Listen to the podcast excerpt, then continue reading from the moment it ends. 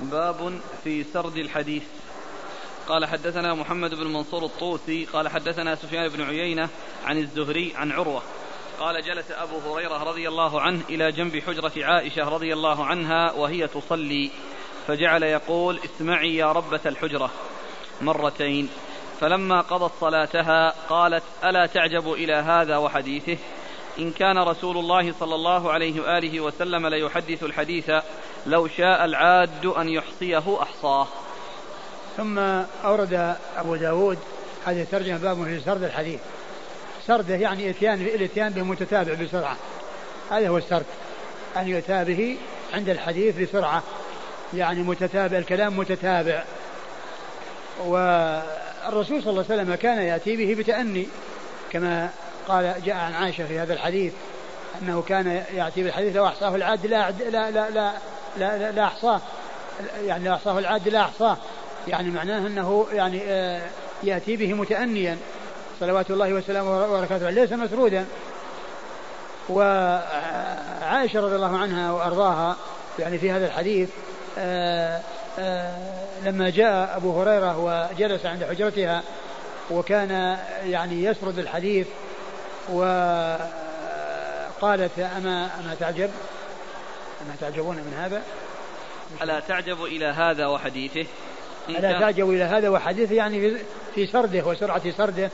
إن كان النبي صلى الله عليه وسلم إن كان رسول الله صلى الله عليه وسلم ليحدث ليحدث الحديث لو شاء العاد أن يحصيه أحصاه. إن كان النبي صلى الله عليه وسلم ليحدث بالحديث لو شاء لو لو شاء لو لو شاء العاد أن يحصيه أحصاه. لو شاء العاد أن يحصيه أحصاه يعني كونه غير مسرود وإنما هو يعني فيه تأني. نعم. قال حدثنا محمد بن منصور الطوسي. محمد بن منصور الطوسي ثقة أخرجه أصحاب السنن. أبو داود والنسائي. أبو داود والنسائي. عن سفيان بن عيينة. عن سفيان بن عيينة وهو ثقة أخرج المكي ثقة أخرجه أصحاب كتب الستة. عن الزهري. عن الزهري محمد بن مسلم بن عبد الله بن شهاب الزهري ثقة. أخرج له أصحاب كتب الستة. عن عروة. عن عروة بن الزبير بن العوام ثقة فقيه. أحد فقهاء المدينة السبعة في عصر التابعين وحديثه أخرجه أصحاب كتب الستة. عن عائشة. عن أم المؤمنين عائشة رضي الله عنها وأرضاها الصديقة بنت الصديق وهي واحدة من سبعة أشخاص عرفوا بكثرة الحديث عن النبي صلى الله عليه وسلم. قال جلس أبو هريرة إلى جنب حجرة عائشة رضي الله عنها وهي تصلي فجعل يقول اسمعي يا ربة الحجرة. مرتين. ما آه. وجه يعني إيش المراد؟ والله الذي يبدو أنه يعني كان لعله جاء لحاجة. ما هو جاء ليحدث عن حجرتها؟ ليس المقصود أنه جاء ليحدث عن حجرتها ولكنه آه، يمكن جاء لحاجة وينتظرها وهي تصلي. ثم يعني لعله كان يأتي إليه ناس ويحدثهم. يعني عند حجرتها وكان يسرد الحديث فأنكرت يعني هذا عليه. نعم.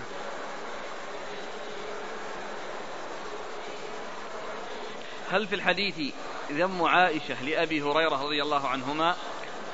لا ما في ذم ولكن في بيان أن فعله خلاف الأولى. قال حدثنا سليمان بن داود المهري قال أخبرنا ابن وهب قال أخبرني يونس عن ابن شهاب أن عروة بن الزبير حدثه أن عائشة رضي الله عنها زوج النبي صلى الله عليه وآله وسلم قالت ألا يعجبك أبو هريرة؟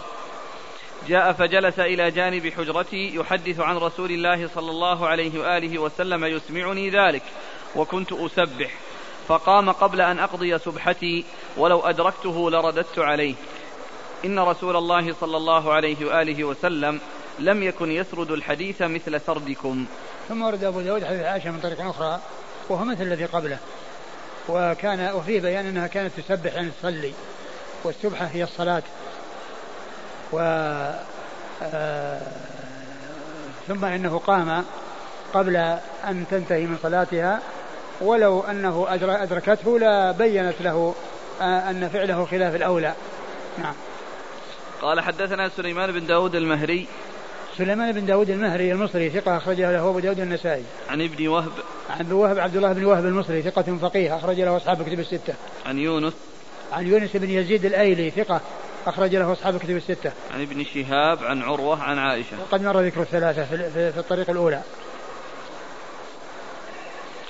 قال رحمه الله تعالى باب التوقي في الفتيا. قال حدثنا إبراهيم بن موسى الرازي قال حدثنا عيسى عن الأوزاعي عن عبد الله بن سعد عن الصنابحي عن معاوية رضي الله عنه أن النبي صلى الله عليه وعلى آله وسلم نهى عن الغلوطات.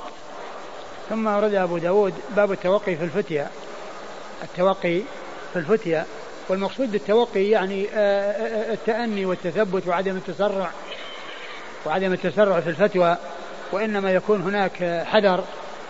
وخوف من الزلل ومن الخطأ وأن يكون تكون الفتوى مبنية على على آه، تأمل وعلى آه، الإخبار آه، من حصل له أمر من الأمور يحتاج إلى معرفة حكمه فسأل عنه فإن ذلك المسؤول عنه يتوقف الفتوى بحيث يعني يكون جوابه مبنيا على علم.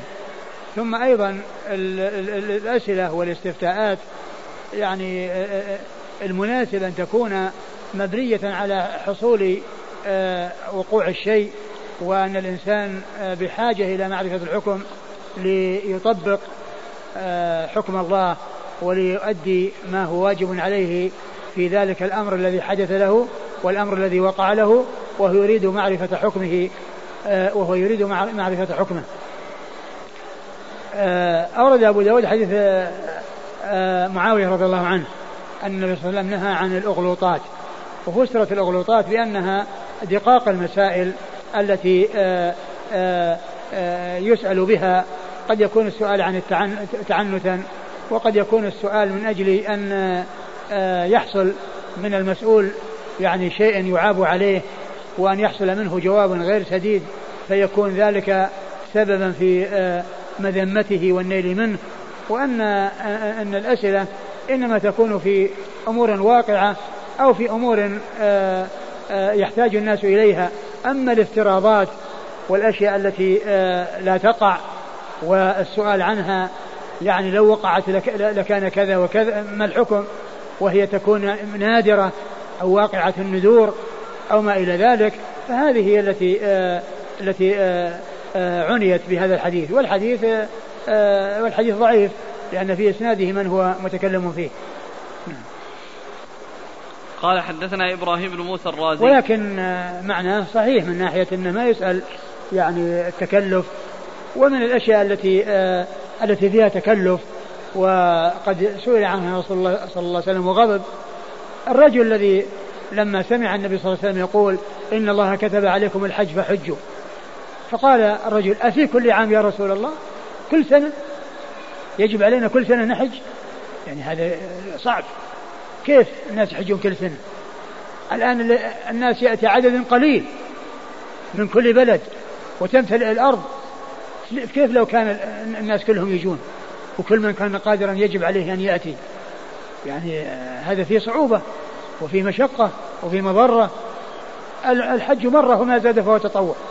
فمثل هذا السؤال هذا من الأسئلة التي يعني لا يسأل عنها. وقد وقد جاء في القرآن لا تسألوا عن أشياء تبدأ لكم تسؤكم. فإن هذا من من من الأسئلة التي لا يصح أن يسأل عنها. أفي كل عام يعني كل سنة نحج يجب علينا أن نحج كل سنة. فالرسول غضب عند هذا السؤال. غضب. نعم. قال حدثنا إبراهيم بن موسى الرازي إبراهيم بن موسى الرازي ثقة أخرج له أصحاب كتب الستة عن عيسى عن عيسى بن يونس بن أبي إسحاق السبيعي ثقة أخرج له أصحاب الكتب الستة. عن الأوزاعي. عن الأوزاعي عبد الرحمن بن عمرو الأوزاعي ثقة فقيه أخرج له أصحاب الكتب الستة. عن عبد الله بن سعد. عن عبد الله بن سعد وهو ضعيف. مقبول. وهو مقبول أخرج له. أبو داود. أخرج له أبو داود. عن الصنابحي. عن الصنابحي وهو عبد الرحمن بن عسيلة وهو تابعي ثقة أخرج له أصحاب الكتب الستة. وهو آه، كان جاء من اليمن إلى رسول الله صلى الله عليه وسلم ولما كان في الجحفة في طريقه إلى المدينة جاء ركب من المدينة وقالوا أن النبي صلى الله عليه وسلم توفي. فوصل إلى المدينة بعد وفاة النبي صلى الله عليه وسلم بخمسة أيام. المسافة بين الجحفة وبين المدينة. ولهذا قال بعض العلماء كاد أن يكون صحابيا. كاد أن يكون صحابيا. ما بينه وبين الصحبة إلا شيء يسير. ليس بينه وبين الصحبة إلا شيء يسير. لأنه جاء يريد أن يلقى الرسول صلى الله عليه وسلم ويتشرف بصحبته ولكنه آآ آآ توفي ولكنه وصل المدينة أي الصنابحي بعد وفاة الرسول صلى الله عليه وسلم بخمسة أيام. نعم. عن معاوية. عن معاوية بن أبي سفيان أمير المؤمنين رضي الله تعالى عنه وأرضاه وحديثه أخرجه أصحاب كتب الستة. قال حدثنا الحسن بن علي قال حدثنا أبو عبد الرحمن المقري قال حدثنا سعيد يعني ابن أبي أيوب عن بكر بن عمرو عن مسلم بن يسار أبي عثمان عن أبي هريرة رضي الله عنه أنه قال قال رسول الله صلى الله عليه وآله وسلم من أفتي قال حا وحدثنا سليمان بن داود قال أخبرنا ابن وهب قال حدثني يحيى بن أيوب عن بكر بن عمرو عن عمرو بن أبي نعيمة عن أبي عثمان الطنبذي رضيع عبد, الرحم رضيع عبد الملك بن مروان قال سمعت أبا هريرة رضي الله عنه يقول قال رسول الله صلى الله عليه وآله وسلم من أفتي بغير علم كان إثمه على من أفتاه. زاد سليمان المهري في حديثه ومن أشار على أخيه بأمر يعلم أن الرشد في غيره فقد خانه. وهذا لفظ سليمان. ثم ورد أبو داود هذه الترجمة باب. لا زالت. الترجمة باب التوقي في نعم. الأغلوطات آه، حديث التوقي في الفتية في الفتية نعم. آه، أورد أبو داود حديث أبي هريرة أن النبي صلى الله عليه وسلم قال من آه، من أفتي بغير علم كان إثمه على من أفتاه. من من أفتي بغير علم. يعني إذا كان بجهل. فالمفتي آثم والذي عمل يعني في آآ آآ على خلاف الصواب يعني يتحمل يعني ذلك الذي أفتى إثمه لأنه هو المتسبب في كونه عمل عملا على خلاف السنة وعمل عملا ليس على وفق ما جاء عن الله وعن رسوله صلى الله عليه وسلم. من من أفتي من أفتي؟ من بغير علم كان اسمه على من أفتاه. نعم كان اسمه على من أفتاه. ومن؟ ومن أشار على أخيه بأمر يعلم أن الرشد في غيره فقد خانه. ومن أشار على أخيه بأمر يعلم أن الرشد في غيره فقد خانه. يعني عارف عارف المصلحة للمسترشد والمستشير ولكنه خانه ودله على شيء على خلاف المصلحة. يعني معناه أن في خيانة. آه يعني سأله عن أمر ويعلم أن الرشد للمستشير في في في شيء ولكنه حاد وأشار عليه بشيء ليس برشد وبشيء آه، يعني غير صحيح. آه، فيكون خائنا يعني في ذلك. نعم. وهذا لفظ سليمان. قال وهذا لفظ سليمان. نعم قال وهذا لفظ سليمان. نعم.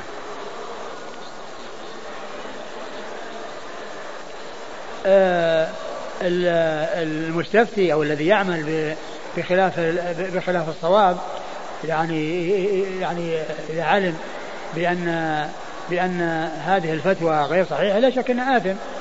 ولكنه يعني اذا اذا إذا كان يعلم أن هذا المستفتي أنه غير عالم فإنه مقصر ويكون آثم. وأما إذا كان الذي سأله عالم وذلك العالم أخطأ والمجتهد يعني كما هو معلوم يصيب ويخطئ وإن أصاب فله أجران وإن أخطأ فله أجر واحد فذلك المجتهد الذي آه، آه، هذا غير آثم وهذا أيضا غير آثم لأنه آه، يعني فعل ما يستطيع. والحديث حسنه الألباني ولكنه ضعفه في موضع آخر. وفيه مسلم بن يسار وهو مجهول الحال والحافظ عنه قال عنه مقبول والألباني حسنه يعني في آه، السنن ولكنه ضعفه في صفة الفتوى وقال إنه مجهول الحال. تضعيف أولى؟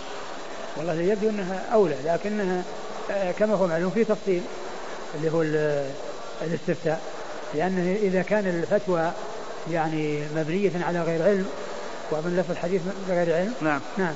بغير علم لا شك أن هذا هو المذموم.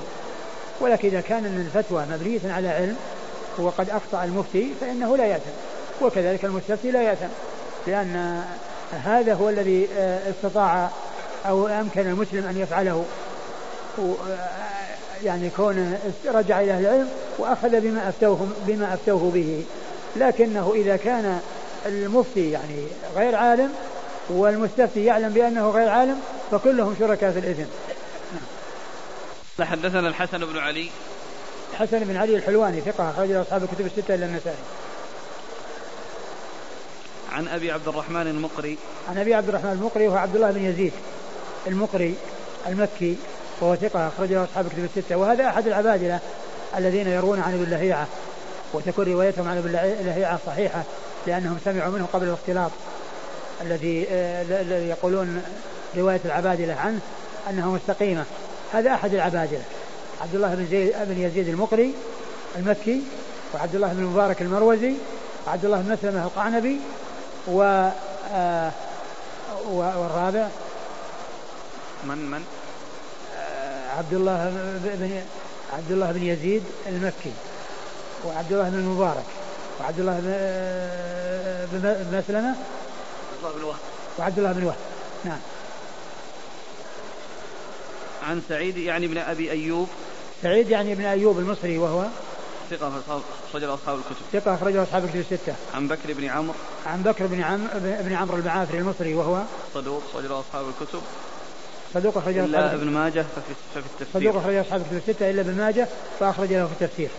عن مسلم بن يسار أبي عثمان. عن مسلم بن يسار هذا هو الذي قال عنه الحافظ مقبول وهو مجهول الحال لأنه آه يعني آه روى عنه جماعة ولكن لم يوثقه إلا ابن حبان فهو الذي وثقه ومعروف في التساهل وقد ذكر الحافظ بن حجر في ترجمة عبد السلام بن أبي الجنوب في تقريب التهذيب قال ولا يغتر بتوثيق ابن حبان له فقد ذكره في الضعفاء. لأن ذكر في الثقات وذكر في الضعفاء. قال فلا يغتر بتوثيق ابن حبان له فقد ذكره في الضعفاء. نعم. عن أبي هريرة. هذا مقبول. نعم. مسلم بن يسار. مقبول. أخرج البخاري في المفرد ومسلم في المقدمة وأبو داود والترمذي وابن ماجه. البخاري في الأدب المفرد ومسلم في المقدمة وأبو داود والترمذي وابن ماجه. عن أبي هريرة. عن أبي هريرة عبد الرحمن بن صخر الدوسي رضي الله عنه وهو أكثر الصحابة حديثا على الإطلاق. قال وحدثنا سليمان بن داود عن ابن وهب عن يحيى بن أيوب. آه لأنه ذكر عاد في التحويل أحيانا يكون في أثناء الإسناد. يعني بعد ما يذكر شخص أو شخصين مثل ما مر بنا قريبا الذي هو عمرو بن عون عن خالد ومسدد عن خالد.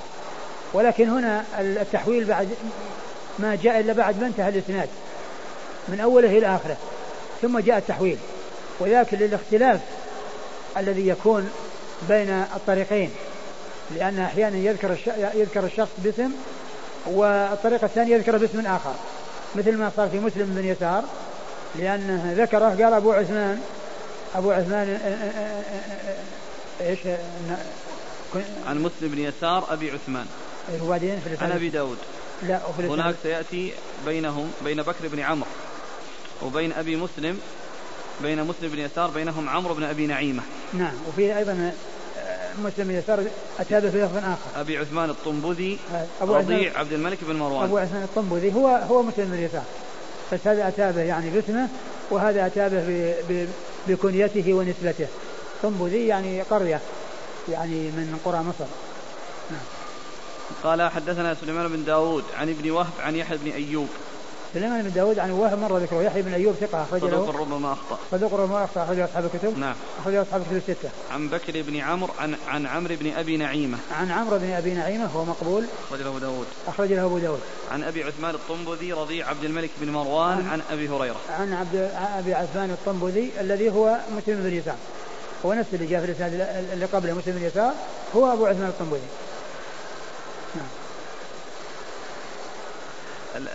الجزء الثاني من الحديث ما له شواهد ومن أشار على أخيه بأمر يعلم أن الرشد في غيره فقد خانه. ما هو معناه لا شك أنه صحيح لكن هل ما أتذكر لأن شواهد؟ هذا الأخ يقول أين ضعف الشيخ الألباني رحمه الله حديث من أفتى بغير علم؟ في صفة الفتوى. ما رأيكم بهذه المقولة؟ دعها في رقبة عالم واخرج سالم. هذا هذا كلام مو صحيح. أقول ما هو صحيح. الإنسان أولا لا يسأل إلا من عنده علم. وإذا آه، أخذ بذلك فالمفتي على خير وهو أيضا يعني إن كان المفتي مخطئ هو معذور. نعم. إذا أفتي الإنسان وأتى للناس وقالوا له اذهب إلى الشيخ الفلاني فهو من كبار العلماء فقال لا أليس هذا بشيخ اللي أنا استفتيته؟ يكفي؟ آه، قبل هذا كله قبل ما يسأل يبحث ويكون على علم بمن يكون أولى بأن يسأل وعند ذلك يقصد إليه ويسأله وينتهي. من رأى أخاه أو على أو رأى شخص يعمل أمرا غير رشيد فهل يدخل في هذا أنه من الخيانة؟ إذا كان أنه يعمل أمرا منكر فيدخل آه، يكون مخطئ أو يكون يعني غير قائم بالواجب لقوله صلى الله عليه وسلم من رأى منكم منكرا فليغير بيده فلم يستطع بلسانه فلم يستطع بقلبه وذلك أضعف الإيمان. في بلدنا يتعاملون مع البنوك الربوية يعتمدون على فتاوي على الفتاوي من من من بلادهم فهل عليهم إثم؟ آه،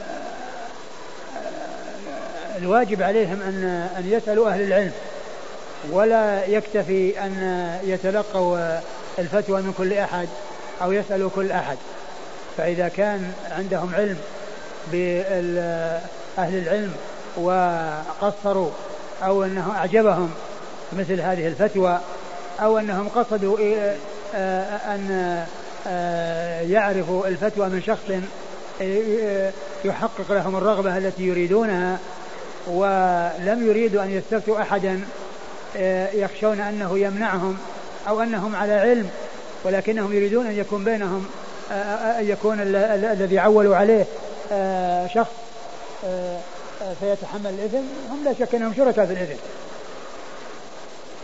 قال رحمه الله تعالى باب كراهية منع العلم.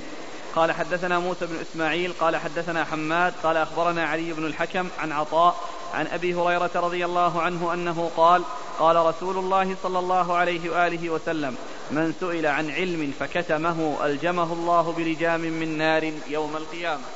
ثم أورد أبو داود باب في, في منع العلم. يعني عدم بذله عند الحاجة إليه عندما يكون الشخص يعني حصل له واقعة ويريد أن يعرف حكم الله تعالى فيها ليعمل به. ورجع إلى عالم فإن ذلك العالم عليه أن يفتيه إذا كان عنده علم. وإذا لم يكن عنده علم يدله على من يفتيه ويكون عونا له على من يفتيه. أو أو يقول له اسأل غيري.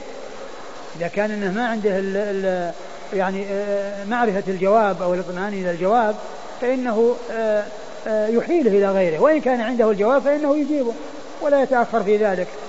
إذا كان عنده الجواب وهو يعرف الجواب يجيبه يعني في ذلك. فالعلم يبذل والعلم فائدته أنه يعمل به ويبذل للغير. بمعنى أن الإنسان يفيد نفسه ويفيد غيره. وقد عرفنا في الدرس الماضي آه، الحديث الذي فيه آه، فضل العلم وأن فضل العالم, العالم على العابد كفضل القمر على سائر الكواكب لأن العلم علم العالم له ولغيره يعني حيث يستفيد منه الناس ببذله. والعابد عبادته له لا تتعدى إلى غيره. فصار العالم آه، مثل القمر والعابد مثل الكوكب الذي ضوءه آه، آه، شيء يسير بالنسبة إلى ضوء القمر. ثم أورد أبو داود رحمه الله حديث أبي هريرة نعم. رضي الله تعالى عنه أن النبي صلى الله عليه وسلم قال من سئل عن علم فكتمه ألجم يوم القيامة بلجام من نار. وجاء ذكر اللجام من من من, من النار يعني يكون على فمه آه، يعني مماثلة للعمل الذي حصل وهو كونه يعني آه، كونه لم يتكلم بالعلم ولم يبدي العلم و لم يحدث به ولم يخبر به ومنعه فصار الجزاء من جنس العمل. فكما آه لم آه يحرك فمه بالنطق بالحق وإنما يعني آه أغلقه وأقفله فصار كأن عليه لجام فإنه يوم القيامة آه، يلجم بلجام من نار من سئل عن علم فكتمه ألجم يوم القيامة بلجام من نار يعني مشاكلة بين العمل والجزاء. كونه لم يفتح فمه في بيان الحق بل أقفله فإنه يلجم بلجام من نار يوم القيامة. يعني الجزاء من جنس العمل. والإسناد؟ هنا أي علم؟ لا المقصود العلم المقصود العلم الشرعي. إيه العلم الشرعي. إيه العلم الشرعي في بعض المسائل تكتم للمصلحة. لا هو الشيء هو الشيء الذي الناس بحاجة إليه. لأن مثلا شخص وقع له واقعة أو حصل له يعني قصة فجاء وسأل. وأما يعني بعض الأشياء التي إخفاؤها يكون فيها مصلحة فهذا المصلحة في إخفائها. حتى يعني الناس يعني ما يحصل منهم التساهل. يعني في الأمور لأن مثل ما جاء في حديث معاذ رضي الله عنه يعني لما أخبر أو لما قال أفلا أبشر الناس؟ قال النبي صلى الله عليه وسلم لا تبشرهم فيتكلوا لا تبشرهم فيتكلوا. فإن بعض الأشياء التي يكون فيها آه، آه، آه، تهاون من الناس وكونهم يرغبون جانب الوعد ويغفلون عن جانب الوعيد ليس من الحكمة وليس من المصلحة. ومن العلم ما ينبغي إخفاؤه. من العلم ما ينبغي إخفاؤه. فإن هذا يعني يترتب عليه مضرة إظهاره. يترتب عليه إظهاره. ومن أمثلة آه، العلم الذي ينبغي إخفاءه الشيخ الألباني رحمه الله كان آه، اعتنى في مسألة آه، كشف الوجه وبيان أنه ليس بواجب وكثرة الاستدلال والرد وما إلى ذلك. وأنا أقول أن هذا من العلم الذي ينبغي إخفاءه كان ينبغي للشيخ رحمة الله عليه أن يخفيه. والناس إذا إذا لم يعرفوا أنه غير واجب وما دام أنه يعني هو مستحب وهو يقول أنه مستحب فكون الناس يعني لا يبين لهم أنه واجب آه، من الخير لهم أن لا يعلموا حتى لا يتساهلوا ويتهاونوا. فأنا أقول هذا من العلم الذي ينبغي إخفاءه كونه يحرص على أنه قال ليس بواجب لأن بعض النساء مستعدة للانفلات قبل أن تجد مفتي. فإذا وجدت مفتيا قالت يعني خلاص هذا شيء هذا عالم كبير وأفتى بهذا إذا أنا لا أفعل هذا الشيء. هذا مثال. نعم. ليش؟ نعم. يعني هذا لو كان أقول لو كان مع أن مع أن الصحيح أن الصحيح الذي قرره الشيخ ليس بصحيح.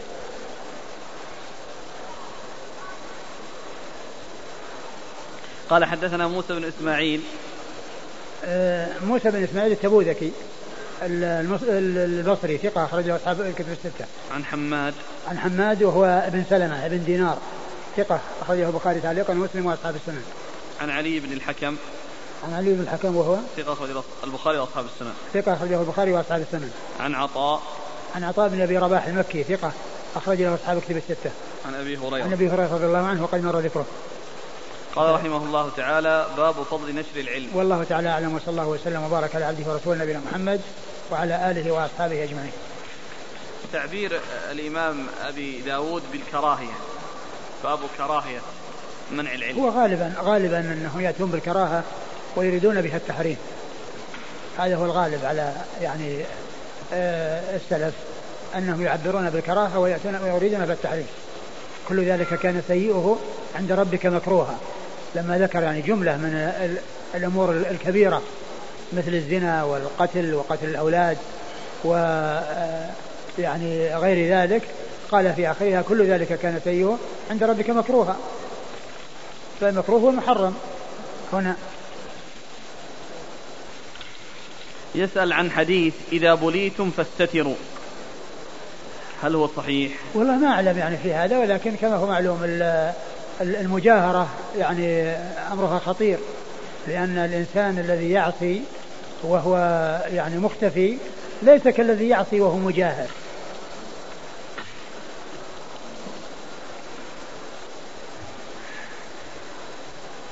يقول بعض الأئمة أخرجوا حديث عائشة رضي الله عنها في سرد الحديث في فضائل الصحابة في فضل أبي هريرة فما وجه الفضيلة؟ يمكن كونها.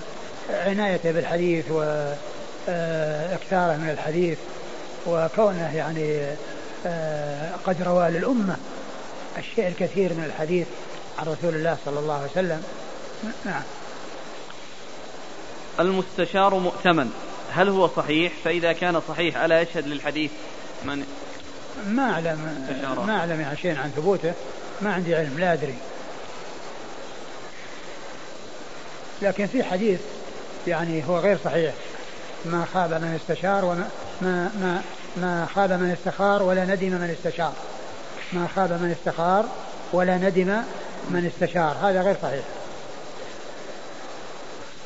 الكتاب الذي ذكرتم أن الشيخ ضعف الحديث فيه اسمه الكامل صفة الفتوى أو المفتي والمستفتي. والله أظن صفة الفتوى والمستفتي ابن حمدان واحد الحنابلة. ذكرتم فيما مضى أنه يجوز الحلف بالقرآن لأنه صفة من صفات الله. أليس الوجه من صفات الله؟ فهل يقال وجه والوجه؟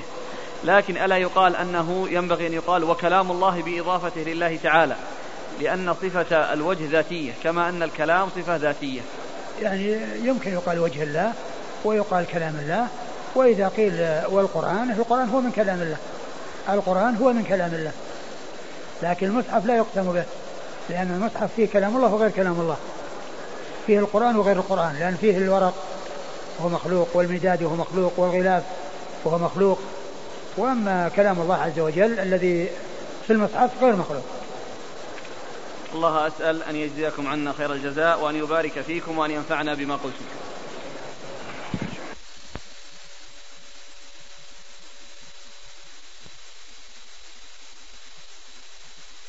الرحمن الرحيم.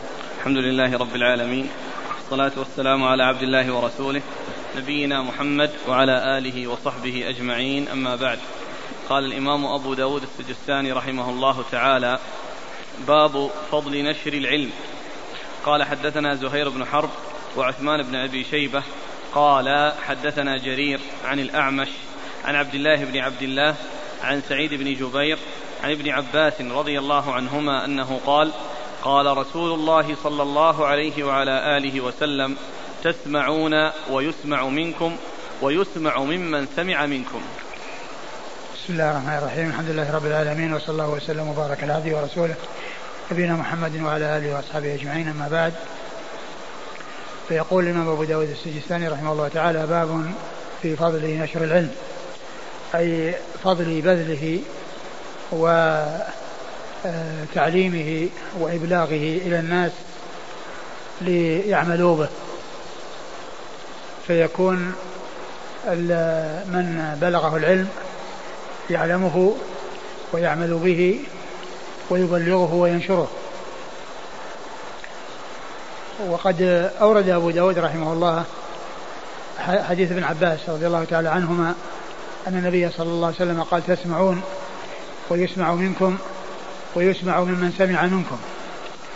المقصود بقوله تسمعون هذا خطاب للصحابة لأنهم هم الذين سمعوا كلام رسول الله صلى الله عليه وسلم منه وسمعوا حديثه وتلقوه منه صلى الله عليه وسلم ورضي الله عنهم وأرضاهم. فكل من سمع كلامه عليه الصلاة والسلام فإنه من أصحابه. ومن رآه ولم يسمع منه كلاما هو من أصحابه. عليه الصلاة والسلام. ولكن من سمع كلامه ومن سمع حديثه فهو من أصحابه. قال تسمعون؟ ومعلوم أنه لا يسمع الرسول عليه الصلاة والسلام إلا أصحابه الكرام رضي الله عنهم وأرضاهم. هم الذين جعلهم الله في زمانه ومكنهم من ذلك بخلاف الذين بعدهم فإنهم آه، لم يروه ولم يسمعوا منه وإنما رأوا من سمع منه وسمعوا ممن سمع منه. وعلى هذا فأصحاب رسول الله صلى الله عليه وسلم هم الذين رأوا النبي عليه الصلاة والسلام وسمعوا كلامه. وأما التابعون فقد رأوا من رأى النبي صلى الله عليه وسلم وسمع كلامه. أي أن أعين الصحابة رأت النبي عليه الصلاة والسلام. وأما التابعون فلم يروا النبي صلى الله عليه وسلم ولكنهم رأوا الأعين التي رأت النبي صلى الله عليه وسلم. رأوا الأعين التي رأت النبي عليه الصلاة والسلام ورضي الله تعالى عن الصحابة. تسمعون أي منه صلى الله عليه وسلم أي تسمعون من النبي صلى الله عليه وسلم. ويسمع منكم أي التابعون يسمعون من الصحابة. فالذين سمعوا الصحابة هم التابعون والذين رأوا الصحابة هم التابعون. ويسمع ممن سمع منكم. أي أن أتباع التابعين يسمعون من التابعين الذي الذين سمعوا من الصحابة. وهكذا كل جيل يسمع ممن قبله وممن تقدمه وممن أدركه. وهكذا فتكون آه، آه، فيكون شرع الله الذي جاء به رسول الله صلى الله عليه وسلم آه، يتناقله الناس منذ زمن الصحابة وهكذا ويعملون به ويعبدون الله عز وجل وفقا لهذا الحق والهدى الذي تلقاه الصحابة عن رسول الله عليه الصلاة والسلام وتلقاه التابعون عن الصحابة وتلقاه أتباع التابعين عن التابعين وهكذا من بعدهم حتى دونت الكتب وألفت المؤلفات في حديث رسول الله صلى الله عليه وسلم فكان الناس يرجعون إلى هذه المؤلفات والمصنفات في حديث رسول الله صلى الله عليه وسلم.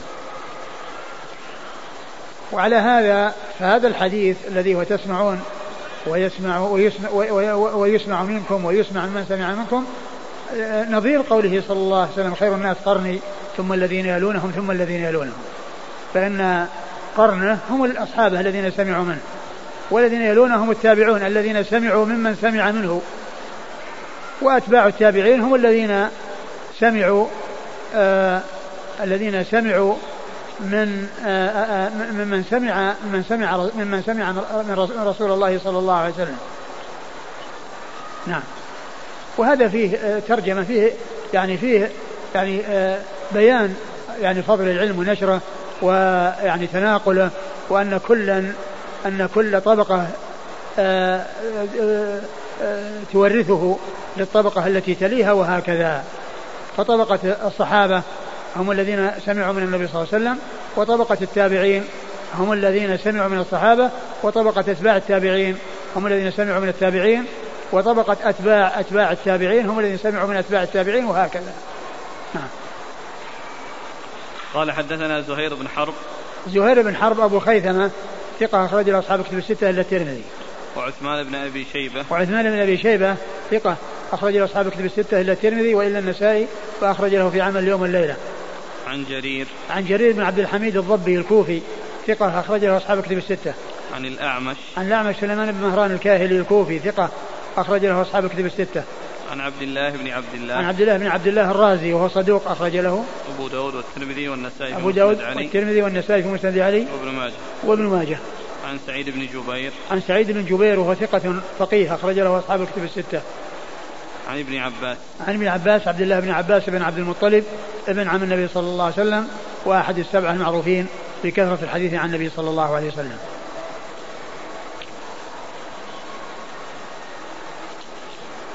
يقول هل فيه دلالة على قلة أهمية السماع بعد عهد أتباع التابعين لأن الأحاديث قد دونت في الكتب آه لا ما يدل على تقليل أهمية السماع ولكن آه كما هو معلوم يعني بعد ذلك آه حصل تدوين الكتب وصار الناس يتوارثون هذه الكتب وصار الناس يتوارثون هذه الكتب بل بل آه، بل السماع يعني كان موجودا وكم من آه، مؤلف ومصنف بعد أصحاب الكتب آه، الستة ممن كان في القرن الرابع أو القرن الخامس آه، يروون بالأسانيد مثل البيهقي ومثل الطبراني ومثل أبو عمر بن عبد البر ومثل الخطيب البغدادي. يعني فيهم من كان في القرن الرابع وفيهم من كان في القرن الخامس. ومع ذلك يرون بالأسانيد حدثنا فلان قال حدثنا فلان. وما وجه الدلالة في وجه دلالة أن النبي صلى الله عليه وسلم اقتصر على أتباع التابعين. آه كأن كأن المقصود يعني من هذا أو أن هذا فيه إشارة إلى الطبقات الثلاث التي هي خير القرون. ولكن كما هو معلوم ليس معنى ذلك أن الأمر يقف عندهم. وإنما يعني هذا آه، بيان للطبقات الأولى الثلاث. ومن بعدها آه، يأتي تبعا لها والسلسلة متصلة. نعم. قال حدثنا مسدد قال حدثنا يحيى عن شعبة قال حدثني عمر بن سليمان من ولد عمر بن الخطاب. عن عبد الرحمن بن أبان عن أبيه عن زيد بن ثابت رضي الله عنه. قال سمعت رسول الله صلى الله عليه وعلى آله وسلم يقول نضر الله امرأ سمع منا حديثا فحفظه حتى يبلغه. فرب حامل فقه إلى من هو أفقه منه ورب حامل فقه ليس بفقيه.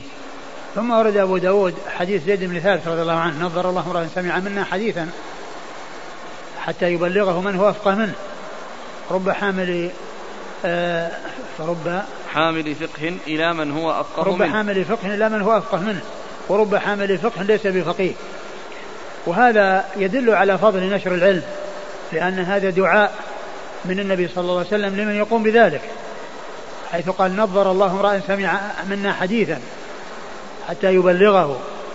يعني معناها أنه يحفظه ويبلغه فتتصل السلسلة ويتوارث الناس الحق والهدى يأخذه جيل عن جيل آه، وأول جيل أخذ عن النبي عليه الصلاة والسلام هم أصحابه الكرام. قد قال سمع منا حديثا. وهذا يدل على أن الصحابة رضي الله عنهم مثل هم الذين سمعوا منه مثل الحديث اللي قبله تسمعون ويسمع منكم. فإنه قال سمع منا والذين سمعوا منه صلى الله عليه وسلم هم أصحابه الكرام رضي الله تعالى عنهم وأرضاهم. ففيه آه، فضل آه، تحمل السنة وتلقيها ونشرها وفيه بيان أن من فائدة النشر وإبلاغ السنن أنه قد يأتي من آه، يشتغل بالاستنباط وقد يكون الذي تحمل لم يكن متمكنا من الاستنباط مثل ما يتمكن من من يبلغ إياه فيكون في آه، حفظ هذا الذي حفظ السنة كونه آه، تلقى السنة وحفظها وأتقنها وبلغها لمن بعده فقد يفعل هذا الذي بلغ إياه ما آه، ما يستخرج منها يستخرج منها ما لم يستخرجه غيره. ولهذا فرب حامل الفقه إلى من هو أفقه منه. رب حامل الفقه إلى من هو أفقه منه. فيكون حفظ السنة وأتقنها وحافظ عليها وأداها إلى غيره وقد يكون ذلك الغير آه، أشد تمكنا في الاستنباط والفقه والفهم فيتبين أو يستنبط منه أحكام وفوائد. ورب حامل فقه ليس بفقيه. رب حامل فقه ليس بفقيه. يعني معناه قد يكون الإنسان يحفظ الشيء ولكنه ليس عنده آه، ما يكون عند غيره من الناس من جهة قوة الفهم وقوة الاستنباط أو الحرص على الاستنباط والقصد إلى الاستنباط. ومن المعلوم أن أن العلم آه، آه، العلم النافع هو الذي جمع فيه بين الرواية والدراية وجمع فيه بين الفقه والحديث. فالحديث معرفته والحرص عليه لأنه الأساس الذي يبنى عليه الفقه الأساس الذي يبنى عليه الفقه. والفقه إذا لم يكن مستندا إلى حديث قد يكون مبنيا على رأي مجرد وقد يكون الذي لا يشتغل بالحديث ولكنه يشتغل بالفقه آه قد يحتج بحديث ضعيف. أو حديث موضوع إذا وجده مسندا إلى رسول الله صلى الله عليه وسلم يفعل ذلك لأنه لا يعرف ما يثبت وما لا يثبت. ولهذا الإمام الخطابي في أول كتابه معالم السنن تكلم بكلام جميل في آه، مدح العناية بالحديث والفقه وأن من يقتصر على الحديث يكون عنده نقص في جانب الفقه ومن يقتصر على الفقه دون الحديث يكون عنده نقص في جانب الحديث. ولكنه إذا اعتنى بهذا وبهذا جمع بين الحسنيين ثم ضرب لذلك مثلا فقال إن الذي يشتغل بالحديث ولا يشتغل بالفقه والاستنباط مثل الذي يبني له بنيانا فيتقن أساسه ويحكم أساسه ولكنه يقف عند حد الأساس فلا يبني فوقه بنيان. فلا يستفاد منه الفائدة المرجوة أو الفائدة الكاملة. لأن البنيان أحكم أساسه ولكن ما وضع فوقه حجر وغرف وأشياء الناس يستفيدون منها. الأساس متقن فهذا مثل الذي يشتغل بالحديث ولا يشتغل بالإستنباط من الحديث.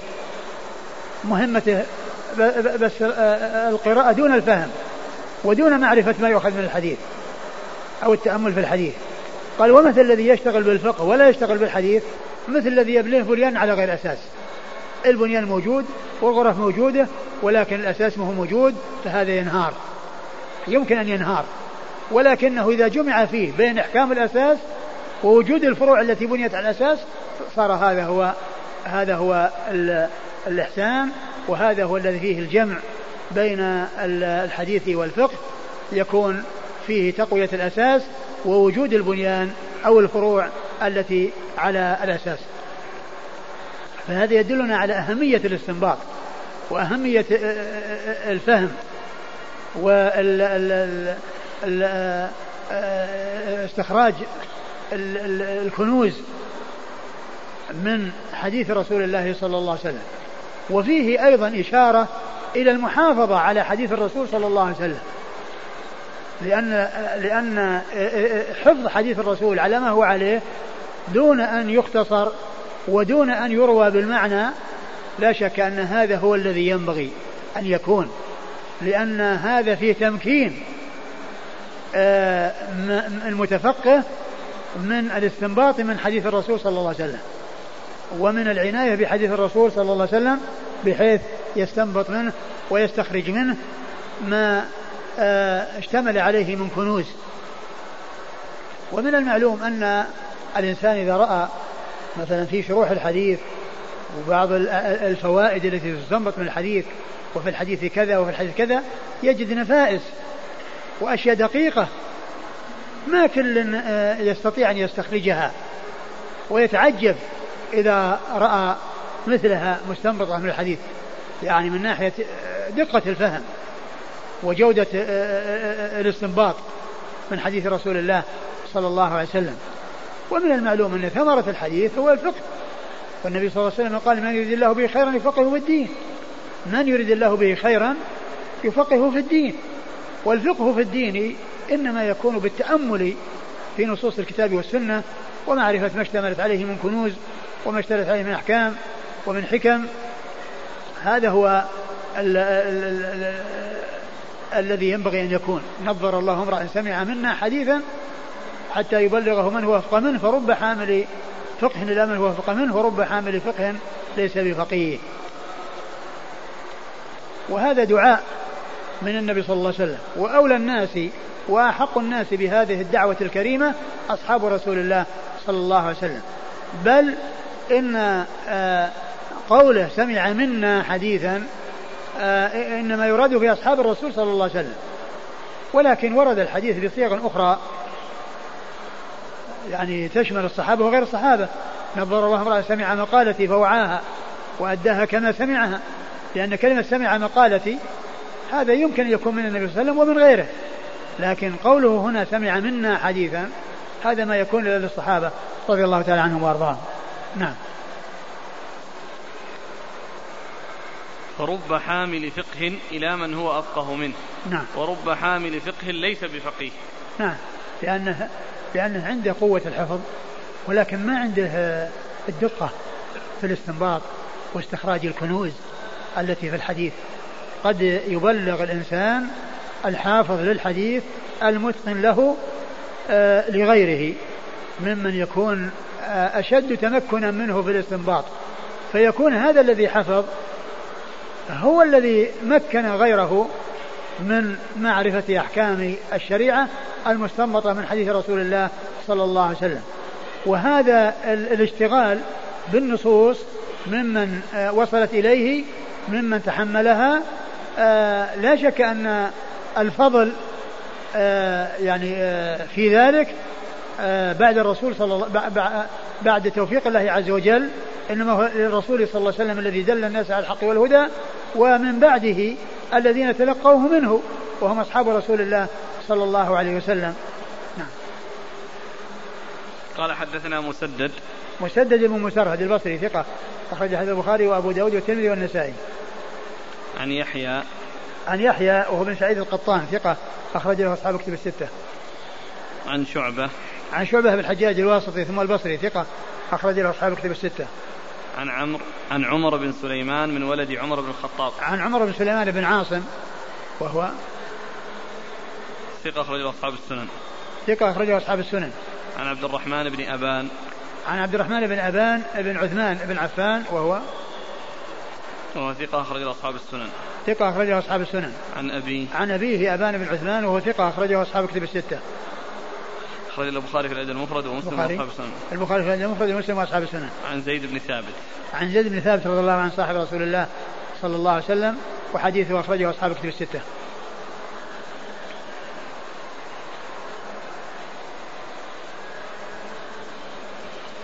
هل في هذا الحديث دلالة على أنه لا يشترط في الراوي أن يكون فقيها؟ نعم. ليس من شرط الراوي أن يكون فقيها.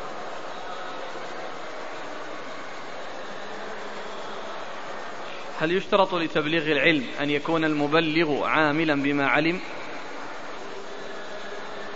لا لا يشترط. لا يشترط.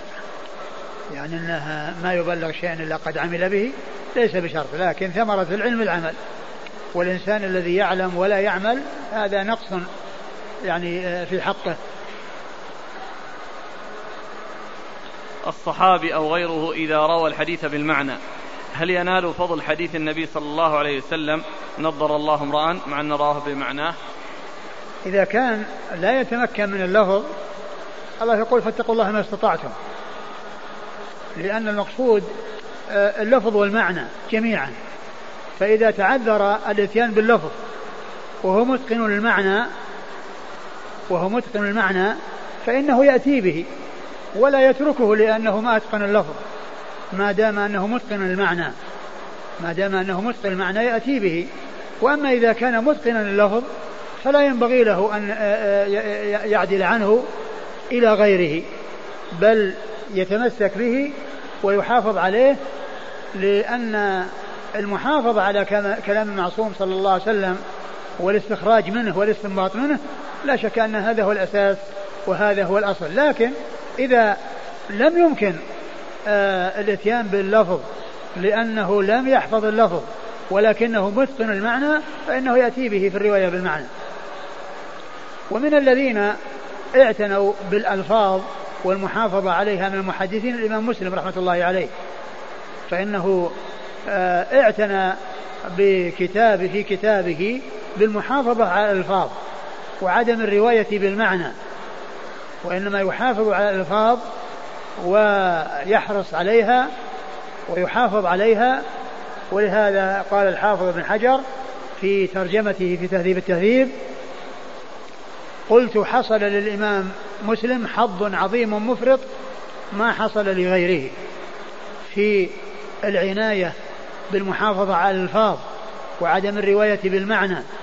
وذكر يعني شيئا من الثناء عليه في هذا الباب ثم قال وقد قام جماعة من النيسابوريين آه، أو حاولوا السير على منواله فلم يفعلوا شيئا. يعني ما بلغوا مبلغه ولا آه، فعلوا مثل ما فعل. نعم. هل هذه العبارة صحيحة؟ كل محدث فقيه وليس كل فقيه محدث؟ آه ليست بصحيحة لا يقال كل محدث فقيه لأن النبي صلى الله عليه وسلم هو في هذا الحديث قال رب حامل فقه ليس بفقيه. رب حامل حامل فقه ليس بفقيه يعني حامل فقه يعني حديث. ليس بفقيه لكن ليس من شرط المحدث أن يكون فقيها. إيش العبارة؟ إيش؟ مرة ثانية. كل محدث فقيه وليس كل فقيه محدث. آه كونه ليس كل فقيه محدث نعم هذا صحيح. ولكن كون كل محدث فقيه ليس بلازم. قد يكون فقيه وقد يكون غير فقيه. لأن النبي صلى الله عليه وسلم في هذا الحديث قال رب حامل فقه ليس بفقيه. لكن لا يقال كل فقيه محدث لأن الإنسان قد يشتغل بالفقه ويعتني بمعرفة المسائل وحصرها وتقييدها ولا يشتغل بالحديث. ولهذا قد يستدل بحديث ضعيف أو حديث موضوع.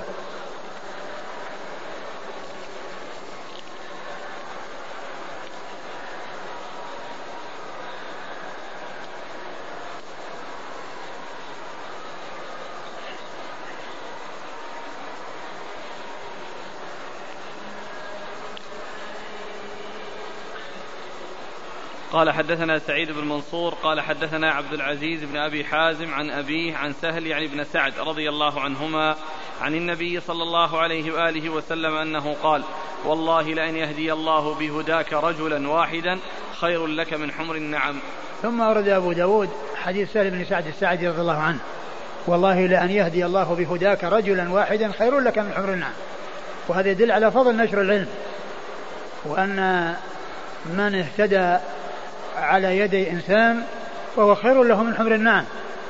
وقد جاء في ذلك حديث أبي هريرة في صحيح مسلم من دعا إلى هدى كان له من الأجر مثل أجور من تبعه لا ينقص ذلك من أجورهم شيئا. ومن دعا إلى ضلالة كان عليه من الإثم مثل آثام من تبعه لا ينقص ذلك من آثامهم شيئا. فهذا يدلنا على فضل آه، تبليغ السنن وتبليغ الحديث تبليغ الحق. وأن من آه، دعا غيره إلى الحق والهدى فاستفاد بسببه فالله يأجر هذا المستفيد على عمله ويأجر الذي أفاده بمثل ما آجره به دون أن ينقص من من أجر الفاعل المستفيد شيئا بل آه، يعطي الله الدال مثل ما أعطى المدلول تفضلا منه سبحانه وتعالى ولأنه كان هو السبب في وصول هذا هذه هذه هذه السنة وهذا الحق والهدى إلى هذا الإنسان الذي عمل به. ولهذا كان نبينا محمد عليه الصلاة والسلام له مثل أجور أمته من حين بعثه الله إلى قيام الساعة. له أجور أعماله وله مثل أجور أمته كلها من أولها إلى آخرها. لأنه هو الذي دل الناس على حق الحق والهدى. فله مثل أجور أمته. له أجور أعماله وله مثل أجور أمته. ولهذا وبهذا يتبين يعني كونه خير الناس وأنه سيد الخلق وأنه أفضل البشر لأن هذه الأجور التي تحصل لأمته على اختلاف العصور والدهور باتباع الحق والهدى الذي جاء به يكون له مثل أجورهم كلهم من أولهم إلى آخرهم. وأحق الناس وأسعد الناس بعد رسول الله صلى الله عليه وسلم بهذا الثواب أصحاب رسول الله عليه الصلاة والسلام الذين تلقوا السنن عنه وحفظوها وأدوها إلى من بعدهم. فكل صحابي يحفظ سنة عن رسول الله صلى الله عليه وسلم ثم الناس يتلاقلونها ويعملون بها على مر العصور والدهور الله تعالى يعطي ذلك الصحابي مثل ما أعطى كل من عمل بهذه السنة التي جاءت من طريقه والتي رواها عن رسول الله صلوات الله وسلامه وبركاته عليه. وهكذا من جاء بعدهم. وهكذا من جاء بعدهم ممن أخذ عنهم ودل على الحق والهدى الذي جاء عن طريقهم فإنه يؤجر آه، مثل أجور كل من استفاد خيرا بسببه وبسبب دعوته وتوجيهه وإرشاده. وقوله صلى الله عليه وسلم في هذا الحديث آه إنما قاله في حق يخاطب عليا رضي الله تعالى عنه وهذا من مناقب أمير المؤمنين علي بن أبي طالب رضي الله عنه. كون النبي صلى الله عليه وسلم أعطاه الراية يوم خيبر وقال له آه ثم ادعهم إلى الإسلام فوالله لأن يهدي الله بك رجلا واحدا خير لك من حمر النعم. والنعم هي الإبل وكانت الحمر هي أنفسها أنفس أموالهم. فخاطبهم بالشيء الذي هو نفيس عندهم والذي معروف الذي هو معروف عندهم من المال الذي يعتبر أنفسه وأحسنه. وفيه آه، الإقسام للتأكيد إقسام للتأكيد. والله لأن يهدي الله بك رجلا واحدا خير لك من حمر النعم.